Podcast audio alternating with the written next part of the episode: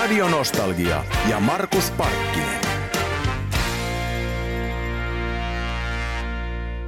Voidaan sanoa, että nyt ollaan nostalgisen paluun äärellä. Jenni Paeskosaari, ensimmäinen levyraati jakso on kuvattu juuri äsken. Millaiset fiilikset sulle jäi? No varmaan naamasta näkee. Jos näkisi naaman, niin tota, että hymyilyttää, on hyvä fiilis ja jotenkin semmoinen aika levollinen olo, että nyt se on tehty ja nyt se on sitten katsojien ja kuulijoiden omaisuutta sitten tästä eteenpäin. Millaisia musta toi, säkin oot, me ollaan molemmat sitä ikäpolvea, että levyraati on ollut meillä silloin elämässä mukana. Ollaan istuttu sohvalla vanhempien kanssa ja katsottu.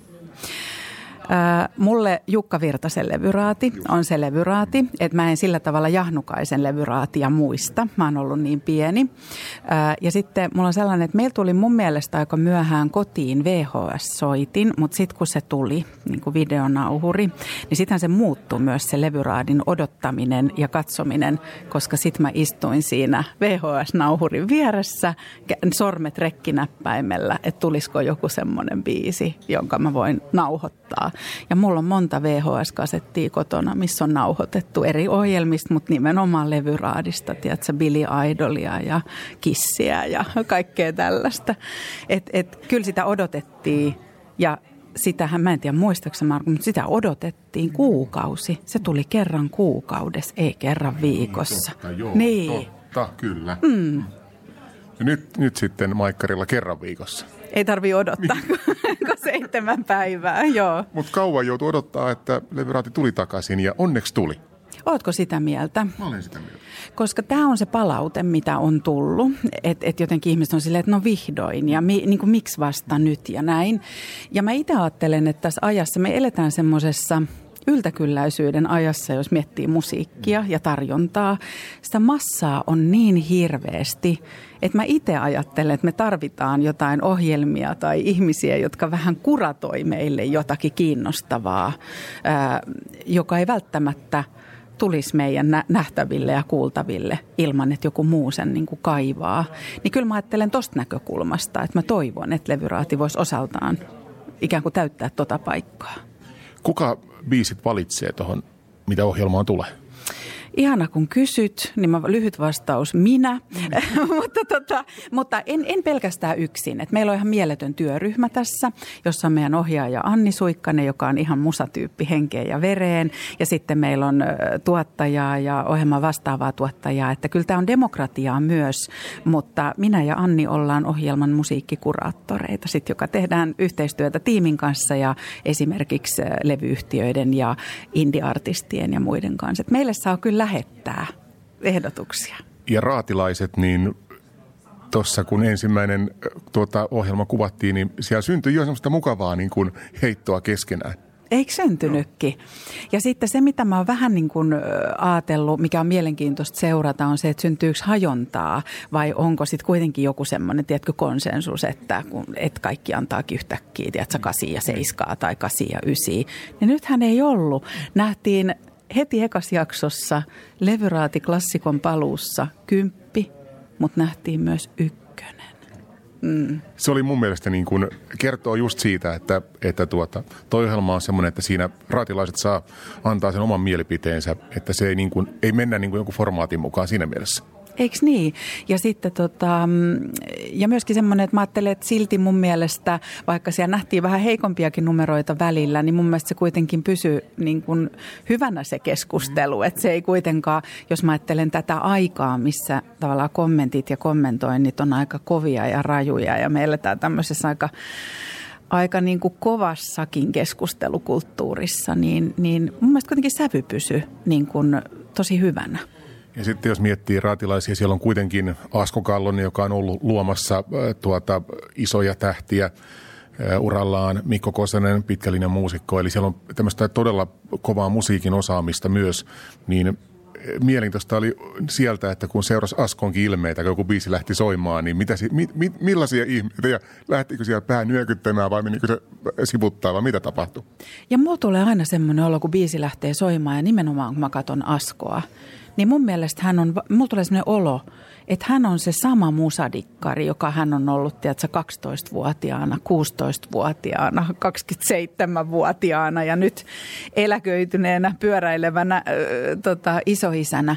Että et, et, kyllä musiikin voima on myös semmoista, että ei sitä voi vastustaa, kun se lähtee tulee, vaikka sä et ihan tietäisi, mitä sä oot kuulemassa. Kyllähän se sitten, kun se sujahtaa kaikkien suojausten läpi, niin kyllä se pää alkaa vaan heilua ja silmät menee kiinni ja jalka vipattaa. Vipattiko sulla Jenni pöydän alla paljon jalka? Mulla vipattaa ja mun täytyy sanoa, että vaikka mä en millään tavalla eikä me työryhmän kanssa valita mitään minun ja meidän suosikkikappaleita, että mehän pyritään valitsee toki tuoretta, kevyttä musiikkia, mutta tosi laajalla skaalalla ja mä toivon, että se onnistuu. Mutta sitten mulla tapahtuu se, että kun mä oon päätetty ne biisit ja mä kuuntelen niitä kerta toisensa jälkeen, niin mä jollain tasolla vähän rakastun niihin kaikkiin että kyllä se saa jalan vipattaa. Tai sitten mulla tulee semmoinen tiekkä kuplinta, että mä en malta odottaa, että mitä ne raatilaiset tästä sanoo. Ja mielenkiintoista on nähdä, mehän ei nähty ollenkaan tuossa ohjelman kuvauksissa videoita, mutta osa tietysti TV-katsojat nähdään sitten, kun ohjelma tulee ulos, niin vielä videot, että se on myös semmoista, mitä ei pitkään aikaan nähty, että te, tulee TV-stä musavideoita. Joo, ja sitten mä en haluaisi sanoa, että telkkaris ei ole esimerkiksi musiikkiohjelmia. Meillähän on musiikkiohjelmia, mutta ei ole kauheasti ohjelmia, jossa kuullaan tuoretta musiikkia, ihan uutta. Meillähän on se onni, että me saadaan ihan niin kuin ensijulkaisuja ja täysin e, e, niin kuin ensinäyttöön videoita. Ja se on musta tosi iso arvo, että meillä on tämmöinen foorumi, joka me voidaan käyttää. Mutta Mä haluaisin myös tässä yhteydessä palauttaa mieliin, että näissä vaikkapa muutamassa aiemmassa levyraadiversiossa, jotka on tässä vuosien varrella nähty, niissähän raatilaiset näkivät musiikkivideon, jolloin he tosi usein omissa puheenvuoroissaan myös kommentoivat niitä videoita. Ja mua itse henkilökohtaisesti väli vähän harmitti, että silloin se musiikin arviointi jäi niin kuin pienemmälle. Niin musta on uskon, että on hyvä ratkaisu, että kun kuitenkin tehdään visuaalista mediaa ja telkkaria, että katsojat näkee ne videot, mutta meidän raatilaiset kuulee vain äänen.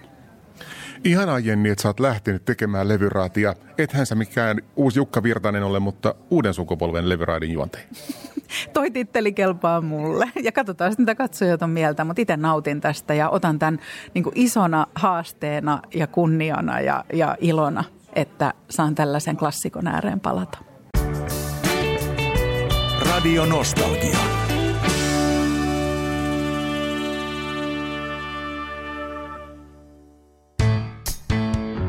Radio Nostalgia. Yksi levyraadin vakioraatilaisista on muusikko ja kitaristi Mikko Kosonen. Mikko Kosonen, ensimmäinen ohjelma on nyt purkissa ja levyraati kohta kansalle nähtävissä ruuduissa. Miten sä näet musiikin tekijänä itse niin – tämmöisen levyraadin musiikkiohjelman roolin? Musta musiikkiohjelmia ei voi olla kyllä liikaa televisiossa ja, ja tässä on musta erittäin tärkeä juttu se, että tässä kuunnellaan uutta musiikkia. Eli vaikka niin musiikkiohjelmia on paljon, niin ehkä niin kuin tendenssi on ollut viime aikoina aika paljon siinä, että, että kierrätetään vanhaa musaa, tehdään uusia versioita vanhasta musiikista, joka on arvokasta sinänsä, mutta tässä palataan semmoisen niin uuden musiikin kuuntelemiseen. Vaikka välineitä on nykyään enemmän, on, musa tulee Spotifyhin ja se on heti kuultavissa, kaikki pääsee heti lä, niin kuin käsiksi siihen uuteen musiikkiin, niin se on musta tässä niin kuin erityisen kiinnostavaa. Ja se tekee myös mulle, mulle kiinnostavaa sit sen takia, että mä kuulen myös ihan ekaa kertaa sen biisin, mikä se onkaan. Ja tota, se on musta tosi kiinnostavaa ja, ja, ja musta se on tämän suola myös. yllättääkö sinua niin kuin se justiin nimenomaan, että kun sä et tiedä yhtään, että mikä biisi sieltä on tulossa, mikä artisti, saati sitten muutakaan tietoa, se pelkkä, pelkkä biisi puhuu? Kyllä, se yllättää aina, joo. Ja, ja, ja se on niin kuin jännä, miten kolmessa minuutissa ehtii niin kuin tunneskaala kyllä mennä tosi moneen suuntaan. Ja, ja sitä in, ensimmäisestä intron nuoteesta lähtien tulee joku mielikuva, joka sitten niin kuin menee täysin uusiksi parissa kymmenessä sekunnissa, että ei tulekaan yhtään mitä kuvittelee. Ja sitten kun ei voi kuunnella enää uudestaan, että hetkinen, miten tämä menikään, vaan että se, se, se, ja ne on musta ne kiinnostavimmat hetket, että mitä mun päässä tapahtuu, kun mä kuulen nämä. Sitten kun kertosää, onko tämä nyt kertosää? Okei, tämä on nyt kertosää. Mitä musta tapahtuu, kun tulee tämä kertosää? Ja siinä samassa sitten vähän kuuntelee niitä elementtejä, että mistä nämä elementit, mistä tämä kappale oikein syntyykään. Te raatilaisilla on tietysti iso ö, tuota, tehtävä tuossa ja kun analysoitte ja ruoditte noita kappaleita, niin miten sä luulet niin kun musiikin tekijän kannalta, monelle se biisi on ollut ehkä särkenyt sydämiä ja silloin on paljon vertaa hikiä kyyneleitä väännetty ja, ja tuota, kun te arvostelette, niin silloin on iso rooli. Sillä on iso rooli ja tätä mä oon miettinyt tosi paljon ja mä tiedostan myös musiikin tekijänä ja soittajana sen, että, että, että siellä on valtava määrä tunnetta taustalla ja just ennen kaikkea hirveä määrä työtä ja intohimoa ja ihmiset puhtain sydämin tekee musiikkia. Mun kuuluu kunnioittaa sitä myös. Ja samalla mun ei kuulu sitten niin kuin vesittää omaa puhettani sen takia, että mä rupean pelkäämään. Eli sen balanssin löytäminen on mulle tosi tärkeää, mutta mä yritän koko ajan säilyttää semmoisen empaattisen näkökulman myös siinä ja muistaa, että tässä on ihmisen todennäköisesti elämäntyö ja, ja niin kuin päätyö ja, ja, ja niin kuin suuri rakkaus musiikkiin kyseessä. Mutta, mutta kyllä tosi joutuu myös sitten samalla sanomaan rehellisesti oman mielipiteensä. Ja toisaalta mä tiedän myös muusikkona, että, että me, tota, me soittajina ja musiikin tekijöinä altistetaan itsemme automaattisesti arvostelulle. Ja sitten kun tämä on niin makuasia kuitenkin, että mä tiedän myös, että mun tekemiset ja mun jutut on välillä ärsyttänyt ihmisiä tosi paljon ja sitten välillä jotkut on tykännyt ja se on semmoinen, minkä pitää oppia elämään. Niin mä uskon myös, että, että se, että levyraadissa ruoditaan, jos, jos välillä jopa vähän niin kuin kriittisesti, niin se ei toivon mukaan kenenkään niin kuin haluja jatkaa kyllä niin kuin saa muserrettua. Tai ei, sen ei pitäisi kyllä pystyä musertamaan myöskään. Me kun tiedetään nyt, että millaiset olivat kappaleet tuossa ensimmäisessä ohjelmassa, niin mun mielestä yksi asia, mikä kiteyttää, niin on aika monipuolisuus. Kyllä, ja se on tärkeää muistaa, että, että vaikka nykymusassa tai musiikkimaailmassa on paljon sellaisia portinvartioita, jotka kuratoi musiikkia ja välillä tuntuu, että kaikki musiikki on samanlaista. Maailmassa julkaistaan todella monipuolista musiikkia. Ja siitä erityiskiitos meidän tuotannolle, että ne miettii sitä kokonaisuutta myös tarkkaan, että me kuullaan erilaisia biisejä, että vaikka joskus must, mäkin sorrun sellaiseen ajatteluun, että radiosta esimerkiksi tulee hyvin semmoista niin yhteen putkeen menevää musiikkia, niin se ei pidä paikkansa. Ja sitten jos ihan oikeasti mietitään maailmalla julkaistua musiikkia, niin maailmalla julkaistaan ihan järjetön määrä monipuolista musiikkia. Et se on kyse vain siitä, että pidetäänkö me korvat auki. Lähtikö sinulla paljon jalka vipattamaan siellä pöydän takana? Kyllä se myös lähti vipattamaan, mutta siinä, se on niin kuin, siinä joutuu tasapainottelemaan sen totaalisen antautumisen ja sitten myös semmoisen vähän pitää miettiä koko ajan samalla, että mitäs mä tästä oikein sanoisin ja, ja mitä, niin kun, miten mä sanallistan nämä mun tunteet. Mutta kyllä siinä, niin kun, kyllä siinä parhaimmillaan lähtee jalka vipattaa ilman muuta. Ja mielenkiintoista oli seurata se, että onko teillä kynä savusi hyvin kovasti siellä ja, ja juuri ne, että millaisia tunne, tunne selkeästi niin kuin tunteita te kävitte siinä, kun biisi lähti soimaan ja saatiin sitten lopussa, että mikä numero sieltä oikein tauluun tulee. Joo, ne muistiinpanovälineet oli mulle tosi tärkeät. Että mä, niin kun mulle tulee joku sellainen aha-elämys tai joku pienikin ajatus siitä biisistä, niin mä huomaan vaan, että mun on tärkeä kirjata se, niin mun tarvii miettiä sitä koko loppubiisiä, että muista, muista, muista, että siinä oli ihana kitaraintro, muista, että siinä oli ihana kitaraintro, vaan sitten sit mä pystyn taas keskittyä seuraavaan juttuun ja sitten mä vaan nopeasti katson ne mun muistiinpanot läpi, että ai niin, nämä oli mulle ole, näköjään olennaisia juttuja. Et se, se on mulle toimii tommosena, niin kuin tossa, se on aika supernopea, se, se on kaksi-kolme minuuttia ja siinä pitäisi niin kuin luoda itselleen semmoinen joku järkevä mielipide. Niin ne muistiinpanovälineet on mulle ihan ehdottomat kyllä. Kiitos Mikko Kosoni. Kiitos paljon. Radio Nostalgia ja Markus Parkkinen.